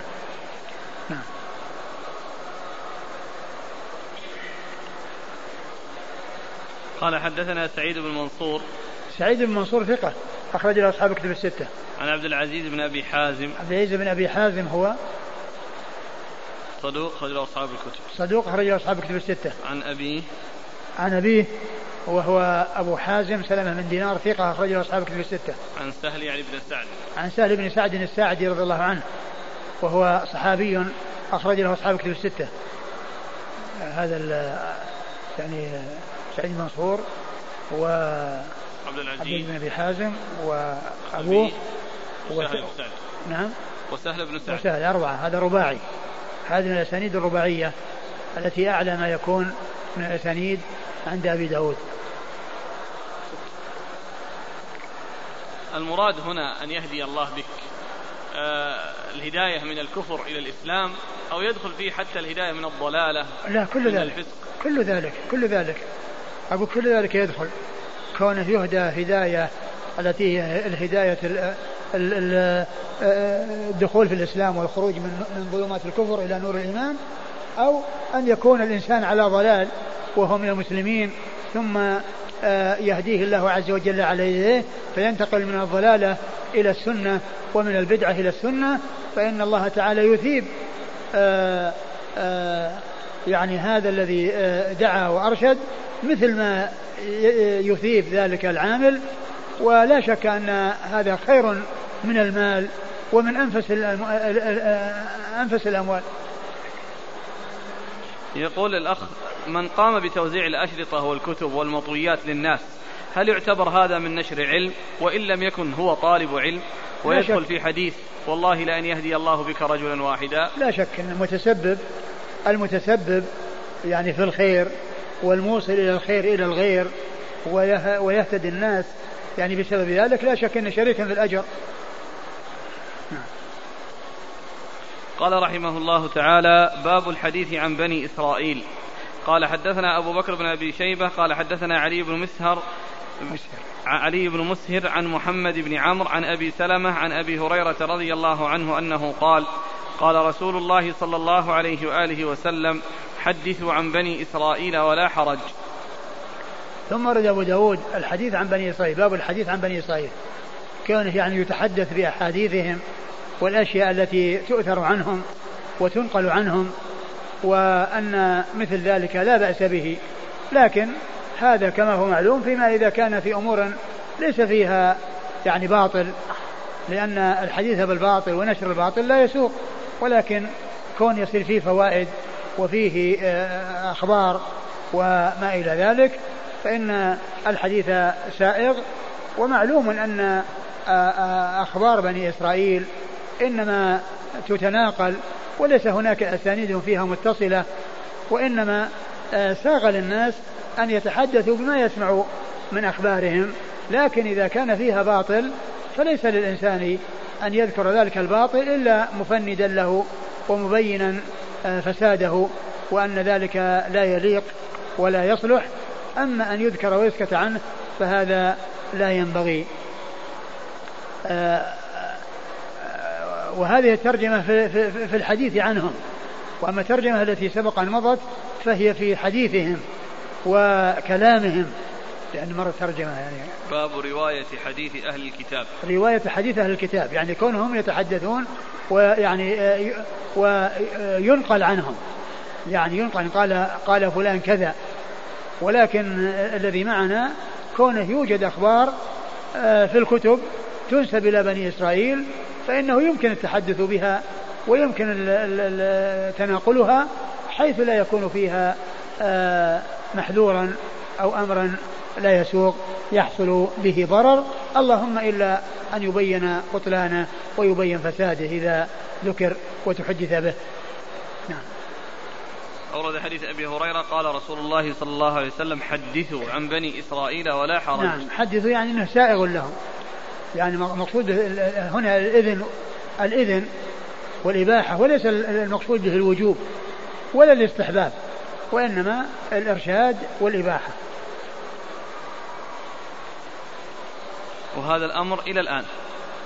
نعم إلى الآن. يعني كونه يذكر عن شيء عن عن أخبارهم مثل ما هو موجود الآن في الكتب. الآن في كتب أهل السنة. يعني كثير من أخبار بني إسرائيل لا سيما في المواعظ. نعم. هذا مثل يسأل عن عن بني إسرائيل الموجودين الآن. هل يحدث عنهم؟ آه كما هو معلوم بنو إسرائيل بنو إسرائيل الآن ما عندهم إلا الخبث وعندهم الشر. والأحاديث التي يتحدث بها هي ما كانت عن عن بني إسرائيل مما هو موجود عن أخبار الكتب السابقة. عن أخبار الكتب السابقة. وأما آه، اليهود الموجودين كونه يبحث عن كلامهم ويتحدث به ما عندهم إلا الشر وما عندهم إلا الخبث. وإنما المقصود من ذلك ما كان من أخبار المتقدمين الذين فيها عبر وفيها عظات وفيها كلام جميل وحكم وما إلى ذلك. قال حدثنا أبو بكر بن أبي شيبة. أبو بكر بن أبي شيبة عبد الله بن محمد ثقة أخرج له أصحاب كتب الستة إلا الترمذي. عن علي بن مسهر. علي بن آه، عن علي بن مسهر هو ثقة أخرج له أصحاب الكتب. أصحاب الكتب. عن محمد بن عمرو. محمد بن عمرو بن عمرو بن علقمة بن وقاص الليثي صدوق له أوهام أخرج له أصحاب كتب الستة. عن أبي سلمة. عن أبي سلمة بن عبد الرحمن بن عوف البدني وهو ثقة أخرج له أصحاب كتب الستة. عن أبي هريرة. عن أبي هريرة رضي الله عنه وقد مر ذكره. قال حدثنا محمد بن المثنى قال حدثنا معاذ قال حدثني أبي عن قتادة عن أبي حسان عن عبد الله بن عمرو رضي الله عنهما أنه قال كان نبي الله صلى الله عليه وآله وسلم يحدثنا عن بني إسرائيل حتى يصبح. ما يقوم إلا إلى عظم صلاة. ثم ورد أبو داود حديث عبد الله بن عمرو بن العاص رضي الله عنه أن النبي صلى الله عليه وسلم كان يحدثهم عن بني إسرائيل. ومعلوم أن حديث النبي صلى الله عليه وسلم عن بني إسرائيل هو إخبار منه صلى الله عليه وسلم فإذا كان ثبت هذا الخبر عن بني إسرائيل بإسناد صحيح متصل إلى رسول الله صلى الله عليه وسلم فإنه يصدق هذا الخبر ويعتبر أن هذا الخبر صدق ما دام ثابتا عن رسول الله عليه الصلاة والسلام. وأما إذا لم يكن ثابتا عن النبي صلى الله عليه وسلم فإنه لا يصدق ولا يكذب مثل ما جاء في الحديث الذي مر وهو أن النبي عليه الصلاة والسلام قال إذا حدثكم أهل الكتاب بشيء فلا تصدقوهم ولا تكذبوهم وقولوا آمنا بالذي أنزل إلينا وأنزل إليكم. اللهم إلا أن يكون ذلك الحديث الذي جاء عن بني إسرائيل أنه باطل كأشياء تضاف إلى الأنبياء لا تليق بهم فهذه يكذب بها. ولا يتردد في تكذيبها. إذا أضافوا لبعض أنبياء الله شيئا لا يليق بهم فإن الواجب هو المبادرة إلى تكذيبها وعدم تصديقها. قال كان كان نبي الله صلى الله عليه وسلم يحدثنا عن بني إسرائيل حتى يصبح ما يقوم إلا إلى عظم صلاة. آه كان يحدثنا عن آه بني إسرائيل حتى يصبح. ولعل هذا حصل في بعض الأحيان. يعني في بعض الليالي. و ومعلوم أيضا أن هذا كان بعد صلاة الليل. وليس معنى ذلك أنه يكون من أول الليل إلى آخره وأنه يشغل في ذلك عن الصلاة. فهو يأتي بصلاته صلى الله عليه وسلم التي كان مداوما عليها وكان عليه الصلاة والسلام صلى من أول الليل ومن وسطه ومن آخره. حتى انتهى وتره إلى السحر. صلوات الله وسلامه وبركاته عليه. ومعنى ذلك أن هذا في بعض الأحيان. وليس دائما وأبدا. وليس دائما. وإنما هذا في بعض الأحيان. نعم. وما يقوم إلا إلى عظم صلاة. يعني معناه إلى صلاة فريضة أو إلى صلاة فريضة. وقوله يصبح يعني كما كان الفجر. يعني معناها أنه يقوم لصلاة الفجر.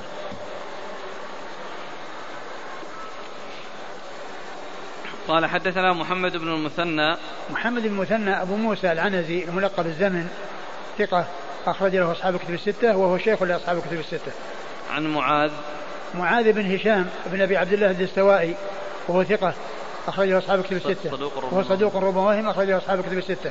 عن أبي عن أبيه هشام بن أبي عبد الله الدستوائي ثقة أخرجه أصحاب الكتب الستة. عن قتادة عن قتادة بن دعامة السدوسي البصري ثقة أخرج له أصحاب الكتب الستة. عن أبي حسان عن أبي حسان الأعرج وهو ثقة صدوق البخاري تعليقا صدوق أخرجه البخاري تعليقا ومسلم وأصحاب السنن ومسلم وأصحاب السنن. عن عبد الله بن عمرو عن عبد الله بن عمرو بن العاص رضي الله تعالى عنهما الصحابي الجليل أحد العباد له الأربعة من أصحاب النبي عليه الصلاة والسلام وحديثه أخرجه أصحاب الكتب الستة.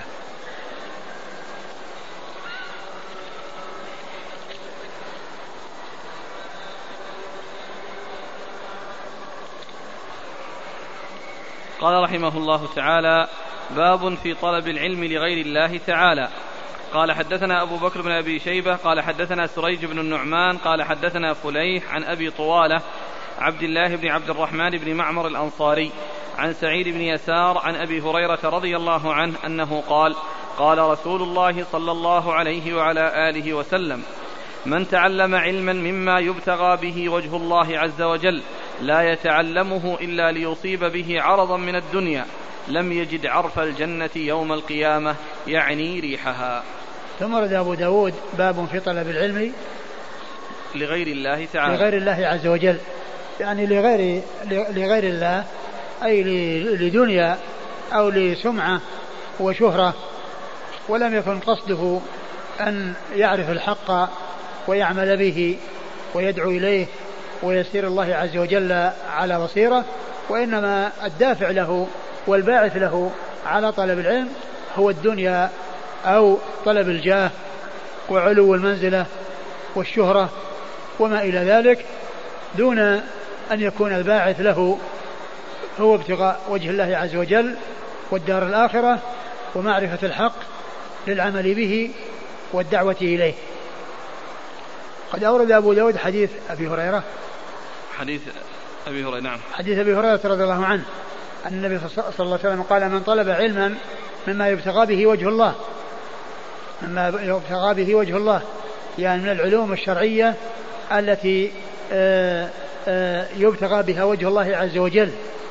والمقصود من قوله يبتغى بها وجه الله يعني فيه إثبات صفة الوجه لله عز وجل وإثبات لازم الصفة التي هي رضا الله عز وجل.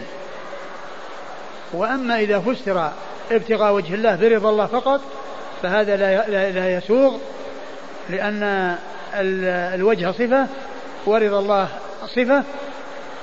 فإذا آه، فسر الوجه بأنه آه، الرضا معناه أنه لم يثبت الوجه. ولكن إذا أثبت الوجه وأثبت آه، الرضا الذي هو لازم هذه الصفة في ابتغاء وجه الله عز وجل فإن ذلك صحيح. أما إذا لم تثبت الصفة التي هي الوجه وقيل أن معناها رضا الله فقط دون إثبات صفة الوجه فهذا باطل لا يسوق. وهذا نظير قول القائل في تفسير قول الله عز وجل تبارك الذي بيده الملك يقول في ملكه وتحت تصرفه إذا كان يقصد من قوله في ملكه وتصرفه أن هذا هو معنى اليد وليس لها معنى آخر وأنها ليست صفة آه، من صفات الله عز وجل فهذا باطل. وإن أريد به إثبات الصفة وإثبات لازم الصفة وهو أن كل شيء في يد الله وكل شيء فهو في ملكه وتحت تصرفه سبحانه وتعالى فهذا حق. نعم. من تعلم علما مما يبتغى به وجه الله عز وجل لا يتعلمه إلا ليصيب به عرضا من الدنيا. عرض من الدنيا يعني شيء من الدنيا عرض الدنيا من أعراضها الزائلة. لم يجد عرف الجنة لم يجد عرف الجنة يعني ريحها لأن العرف هو الريح. العرف هو الريح.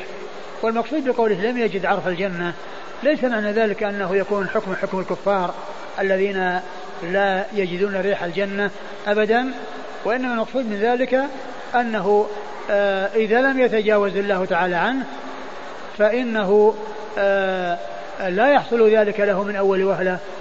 ولكن كل من مات وهو غير مشرك بالله عز وجل فإنه إن فإن أمره إلى الله عز وجل إن شاء عفى عنه وتجاوز عنه وإن شاء عذبه وإذا عذبه لا يخلده في النار كتخليد الكفار وإنما يخرجه منها ويدخله الجنة فيكون مآله إلى الجنة. نعم.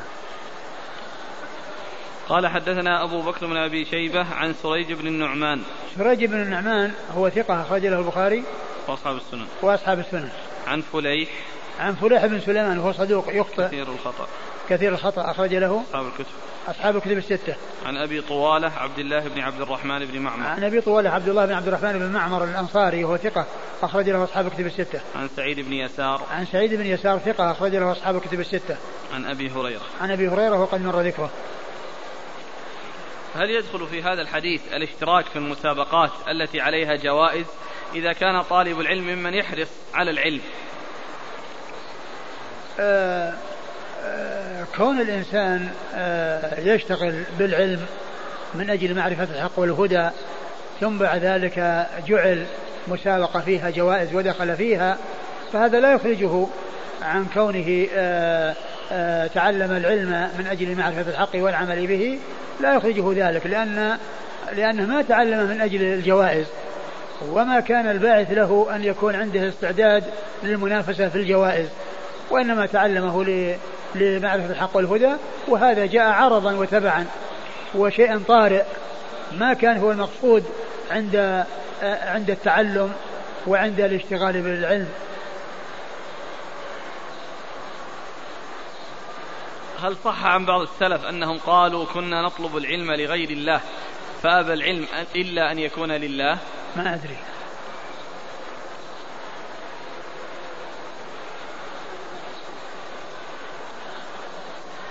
وهل يدخل في هذا من يدرس ليصبح مدرسا ويحصل على الراتب؟ آه إذا كان الدنيا فقط فله نصيب من هذا الحديث وإن كان قصده أنه يتعلم الحق ويعمل به وينفع الناس به فهذا من الثواب المعجل الذي يعجله الله له في الدنيا قبل الآخرة إذا إذا إذا درس لأن الإنسان قد يكون آه، مع كونه يتعلم كونه يعلم ويرشد الناس ويفيد التلاميذ ويكون سببا في هدايتهم وفي استقامتهم فالإنسان ونيته لأنه يتعلم العلم ويعمل به ويعني يتجه إلى كونه يكون مدرسا ويأخذ الراتب الذي يعطى للمدرسين ولكن الذي جعله يرغب هذا العمل دون أن يتجه إلى عمل إداري مثلا إذا كان الباعث له أن يفيد الناس وأن يفيد الطلاب وأن يكون عونا لهم على معرفة الحق والهدى فلا شك أن أنه على خير ولكل امرئ ما نوى. قال رحمه الله تعالى باب في القصص. قال حدثنا محمود بن خالد قال حدثنا أبو مسهر قال حدثني عباد بن عباد الخواص عن يحيى بن أبي عمرو السيباني عن عمرو بن عبد الله السيباني عن عوف بن مالك الأشجعي رضي الله عنه أنه قال سمعت رسول الله صلى الله عليه وآله وسلم يقول لا يقص إلا أمير أو مأمور مختال. أو مختال. أو مختال.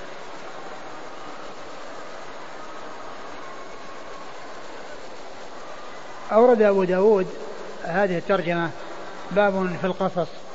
والقصص هو يعني ذكر الحكايات والقصص التي يعني فيها تأثير وفيها فوائد للناس.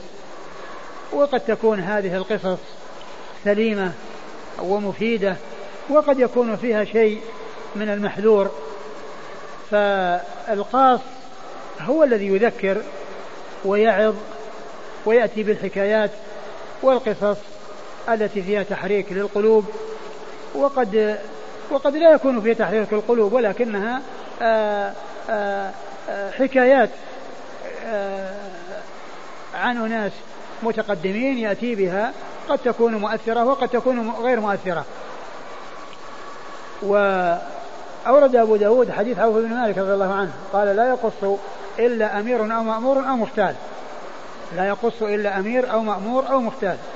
فقوله لا يقص ليس هذا نهيا وإنما هو نفي لأنه لو كان نهيا لصار المختال مأمورا مأذونا له في القص لأنه لا يقص إلا كذا وكذا وكذا.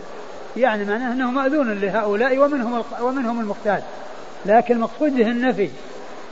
وليس المقصود آه، نفي نفي نفي آه، نفي الوقوع وأنه يعني آه، المقصود هو المقصود بالنفي هو أنه لا يحصل القصص إلا من هذا أو هذا لكن لا يعني ذلك أن أنه يكون مأذونا للمختال فالمختال لأنه قال أمير أو مأمور إما أمير هو المسؤول وهو الذي يتكلم أو مأمور من الأمير. وإذا لم يكن لا هذا ولا هذا فهو صنف ثالث وهو المختال الذي يحب الفخر ويحب الظهور ويحب البروز وقد يكون مرائي أو ما إلى ذلك من من الصفات. وهذا إخبار عن عن عن الواقع. يعني في الذي يعني لا يقص إلا كذا وكذا وكذا. وليس معنى ذلك أن أن آه، أنه نفي نفي الوقوع يعني مطلقا وإنما هو نفي آه، الوقوع من غير هؤلاء يعني نفي الوقوع إلا من هؤلاء الثلاثة الذين هم أمير أو مأمور أو مختال والأمير والمأمور هؤلاء محقون وأما المختال فهو آه، آه، مشتغل فيما لا يعنيه وداخل في شيء غير مأذون له فيه. وداخل في شيء غير مأذون له فيه. وعلى هذا فقوله لا يقص إخبار بالواقع أن الذي يفعل أنه يعني لا يحصل القصص إلا من كذا وكذا وكذا. إخبار بالواقع وهو الحصول أنه إما كذا وإما كذا وإما كذا. فهو من جنس قوله صلى الله عليه وسلم تنكح المرأة لأربع. يعني معناه أن الناس يتجهون إلى النكاح من أجل هذه الأمور. وليس أمرا من النبي صلى الله عليه وسلم بأن أن المرأة تنكح لكذا ولكذا ولكذا. الأمر بأنها تنكح من أجل دينها. هذا هو الذي أمر به الشارع. ولكن هذا أخبار عن واقع الناس. من الناس من يكون رغبة كذا ومنهم رغبة كذا ومنهم رغبة كذا. فهذا من جنسه. لا يقص إلا كذا أو كذا يعني إخبار بالواقع. أن من من الذي آه، القصص لا يحصل إلا من من هذا أو هذا أو هذا والأول والثاني محقان والثالث آه، ليس على على حق. وفي هذا دليل على أن الذي يقص على الناس ليس كل يقص على الناس وإنما الذي يقص يقص بإذن من الوالي لأنه قد يتولى القصة ويتولى الكلام من يفسد. ومن يضر الناس ومن يفسد الناس ومن يلبس على الناس فلا يصلح أن آه، يتكلم كل من كل من أراد أن يتكلم لأن قد يتكلم في الضلال وقد يتكلم في آه، إفساد الناس وإفساد عقائد الناس وإفساد عبادات الناس وإنما آه، مثل هذه الأمور تكون من الولاة ونواب الولاة الذين الذين يؤذن لهم ولا تكون من كل أحد. لأن عدم آه، تقييدها بترتيب وتنظيم آه، يؤدي إلى إلى إلى الفوضى وإلى آه، أن كل يتكلم بباطله وينشر باطله فيترتب على ذلك فساد الناس. نعم. المختال يعني يختال بالقصص يعني. المختال يعني عنده خيلاء وعنده تكبر وحب بروز وظهور وسمعة. نعم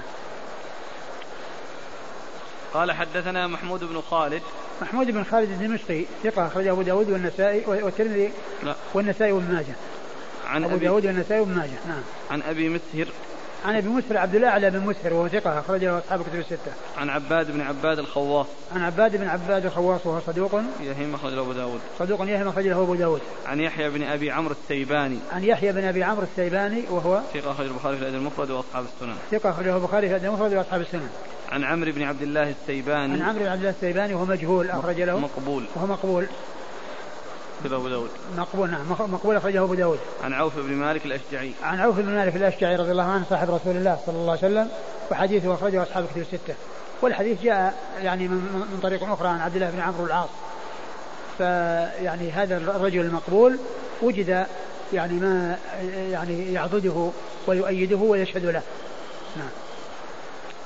قال حدثنا مسدد قال حدثنا جعفر بن سليمان عن المعلى بن زياد عن علاء بن بشير المزني عن أبي الصديق الناجي عن أبي سعيد الخدري رضي الله عنه أنه قال جلست في عصابة من ضعفاء المهاجرين وإن بعضهم ليستتر ببعض من العري وقارئ يقرأ علينا إذ جاء رسول الله صلى الله عليه وآله وسلم فقام علينا فلما قام رسول الله صلى الله عليه وآله وسلم سكت القارئ. فسلم. ثم قال ما كنتم تصنعون؟ قلنا يا رسول الله إنه كان قارئ لنا يقرأ علينا فكنا نستمع إلى كتاب الله. قال فقال رسول الله صلى الله عليه وعلى آله وسلم الحمد لله الذي جعل من أمتي من أمرت أن أصبر نفسي معهم. قال فجلس رسول الله صلى الله عليه وآله وسلم وسطنا ليعدل بنفسه فينا. ثم قال بيده هكذا فتحلقوا. فتح وبرز وبرز وبرزت وجوههم له. قال فما رأيت رسول الله صلى الله عليه وآله وسلم عرف منهم أحدا غيري. فقال رسول الله صلى الله عليه وآله وسلم أبشروا يا معشر أبشروا يا معشر صعاليك المهاجرين بالنور التام يوم القيامة. تدخلون الجنة قبل أغنياء الناس بنصف يوم وذلك خمسمائة سنة. ثم ورد أبو داود حديث أبي سعيد الخدري رضي الله عنه. أن النبي صلى الله عليه وسلم جاء إلى جماعة من أصحابه وهم فقراء صعاليك وفيهم من يعني يكون الثوب يعني ثوبه غير كافي, كافي غير كاف ويستتر بأخيه ويقرب من أخيه حتى يعني لا يظهر منه يعني شيء من عورته بسبب قلة أو يعني عدم وجود اللباس الكافي. فوقف عليهم رسول الله صلى الله عليه وسلم وقال ما تصنعون؟ قالوا قارئ آه، يقرأ لنا. فقال فجلس النبي صلى الله عليه وسلم بينهم وقال الحمد لله الذي الذي الحمد لله الذي جعل من أمتي من أمرت أن أصبر نفسي جعل معهم. من أمتي من أمرت أن أصبر نفسي معهم. يعني يشير إلى قوله عز وجل فاصبر نفسك مع الذين يدعون ربهم بالغداة والعشي يريدون وجهه. قال أبشروا. قال أبشروا يا معشر صعاليك المهاجرين بالنور التام يوم القيامة. تدخلون الجنة قبل أغنياء الناس بنصف يوم وذاك خمسمائة سنة. أبشروا يا معشر صعاليك المسلمين مهاجرين. المهاجرين أنكم تدخلون بالنور التام يوم القيامة. بالنور التام يوم القيامة. تدخلون الجنة قبل أغنياء الناس بنصف يوم. تدخلون الجنة قبل أغنياء الناس بنصف يوم. آه، أي أن الفقراء؟ يسبقون الأغنياء في الدخول لأنهم لا يحاسبون. يعني بخلاف الأغنياء فإنهم يحاسبون على أموالهم وعلى يعني ثرواتهم. فيعني أولئك يسبقونهم يسبقونهم لأنهم ما عندهم شيء يحاسبون عليه. يعني من حيث الأموال وتجميعها ومن أين جاءت وأين صرفت. فهذا هو السبب الذي جعل الفقراء يدخلون الجنة قبل الأغنياء. والحديث آه، ضعيف ولكن هذه الجملة الأخيرة آه، صحيحة وثابتة وجاءت من طرق مختلفة آه، أي أن دخول الفقراء قبل الأغنياء يعني ب 500 عام أو بنصف يوم هذا جاء في غير هذا الحديث. والحديث في إسناده من هو متكلم فيه لكن الجملة الأخيرة جاء يعني ما يدل على ثبوتها. نعم. قال حدثنا مسدد مسدد مر ذكره. عن جعفر بن سليمان. جعفر بن سليمان هو صدوق أخرجه البخاري في الأدب المفرد ومسلم وأصحاب السنن. صدوق أخرجه البخاري في الأدب المفرد ومسلم وأصحاب السنن. عن المعلى بن زياد. عن المعلى بن زياد وهو صدوق. أخرجه البخاري تعليقا ومسلم وأصحاب السنن. صدوق أخرجه البخاري تعليقا ومسلم وأصحاب السنن. عن العلاء بن بشير المزني. عن العلاء بن بشير المزني هذا مجهول. نعم أخرجه أبو داود. أخرجه أبو داود. عن أبي الصديق الناجي. عن أبي الصديق الناجي وهو بكر بن عمرو. بكر بن عمرو وهو ثقة أخرجه أصحاب الكتب. ثقة أخرجه أصحاب الكتب الستة. عن أبي سعيد الخدري. عن أبي سعيد الخدري سعد بن مالك بن سنان الخدري رضي الله عنه صاحب رسول الله صلى الله عليه وسلم وأحد السبعة المعروفين بكثرة الحديث عن النبي صلى الله عليه وسلم. قال حدثنا محمد بن المثنى قال حدثني عبد السلام يعني بن مطهر بن مطهر أبو ظفر. قال حدثنا موسى بن خلف العمي عن قتادة عن أنس بن مالك رضي الله عنه أنه قال قال رسول الله صلى الله عليه وآله وسلم لأن أقعد مع قوم يذكرون الله تعالى من صلاة الغداة حتى تطلع الشمس أحب إلي من أن أعتق أربعة من ولد إسماعيل. ولأن أقعد مع قوم يذكرون الله من صلاة العصر إلى أن تغرب الشمس أحب إلي من أن أعتق أربعة. ثم ورد حديث أنس بن مالك رضي الله عنه في فضل ذكر الله عز وجل والاشتغال به وأن النبي عليه الصلاة والسلام قال لأن أقعد مع مع قوم يذكرون الله عز وجل من بعد صلاة العصر حتى تغرب الشمس أحب إلي من أعتق أربعة من ولد إسماعيل ولن أجلس مع أناس بعد صلاة الفجر حتى تطلع الشمس خير من أن أعتق أربعة. وهذا يدل على فضل ذكر الله عز وجل وأن شأنه عظيم عند الله عز وجل وأنه بهذا الوصف وبهذه المنزلة وبهذه الدرجة التي بينها رسول الله صلوات الله وسلامه وبركاته عليه. نعم. قال حدثنا محمد بن المثنى عن عبد السلام بن مطهر. عبد السلام المطهر هو صدوق خرج البخاري وأبو داود. صدوق خرج البخاري وأبو داود. عن موسى بن خلف العمي. عن موسى بن خلف العمي وهو صدوق له أوهام أخرجه البخاري تعليقا وأبو داود والنسائي. صدوق له أوهام أخرجه البخاري تعليقا ومسلم والنسائي. لا. البخاري تعليقا وأبو داود والنسائي. والنسائي. عن قتادة عن أنس. عن قتادة مر ذكره وأنس مر ذكره. أنس أنس مالك هو خادم رسول الله صلى الله عليه وسلم وأحد السبع المعروفين بكثرة الحديث عن النبي صلى الله عليه وسلم. قال حدثنا عثمان بن أبي شيبة قال حدثنا حفص بن غياث عن الأعمش عن إبراهيم عن عبيدة عن عبد الله رضي الله عنه أنه قال قال لي رسول الله صلى الله عليه وآله وسلم اقرأ علي سورة النساء. قال قلت أقرأ عليك وعليك أنزل. قال إني أحب أن أسمعه من غيري. قال فقرأت عليه. حتى إذا انتهيت إلى قوله فكيف إذا جئنا من كل أمة بشهيد الآية. فرفعت رأسي فإذا عيناه تهملان. ثم ورد أبو داود حديث مسعود رضي الله عنه أنه كان مع النبي صلى الله عليه وسلم فقال اقرأ علي فقال أقرأ عليك القرآن وعليك أنزل. كيف أقرأ عليك القرآن وعليك أنزل؟ فقال إني أحب أن أسمعها من غيري. فقرأ عليه سورة النساء حتى جاء عند قول الله عز وجل فكيف إذا جئنا من كل أمة بشهيد وجئنا بك على هؤلاء شهيدا؟ قال نظرت إليه فإذا عيناه تهملان يعني من البكاء تذرفان الدموع من البكاء صلوات الله وسلامه وبركاته عليه.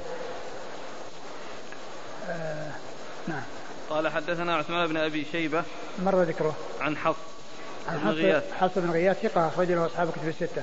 عن الأعمش عن الأعمش مر ذكره. عن إبراهيم. إبراهيم بن يزيد بن قيس النخعي الكوفي ثقة أخرج له أصحاب الكتب الستة. عن عبيدة. عن عبيدة بن عمرو السلماني وهو ثقة أخرجه أصحاب الكتب الستة. عن عبد الله. عن عبد الله بن مسعود رضي الله تعالى عنه الهذلي صاحب رسول الله صلى الله عليه وسلم.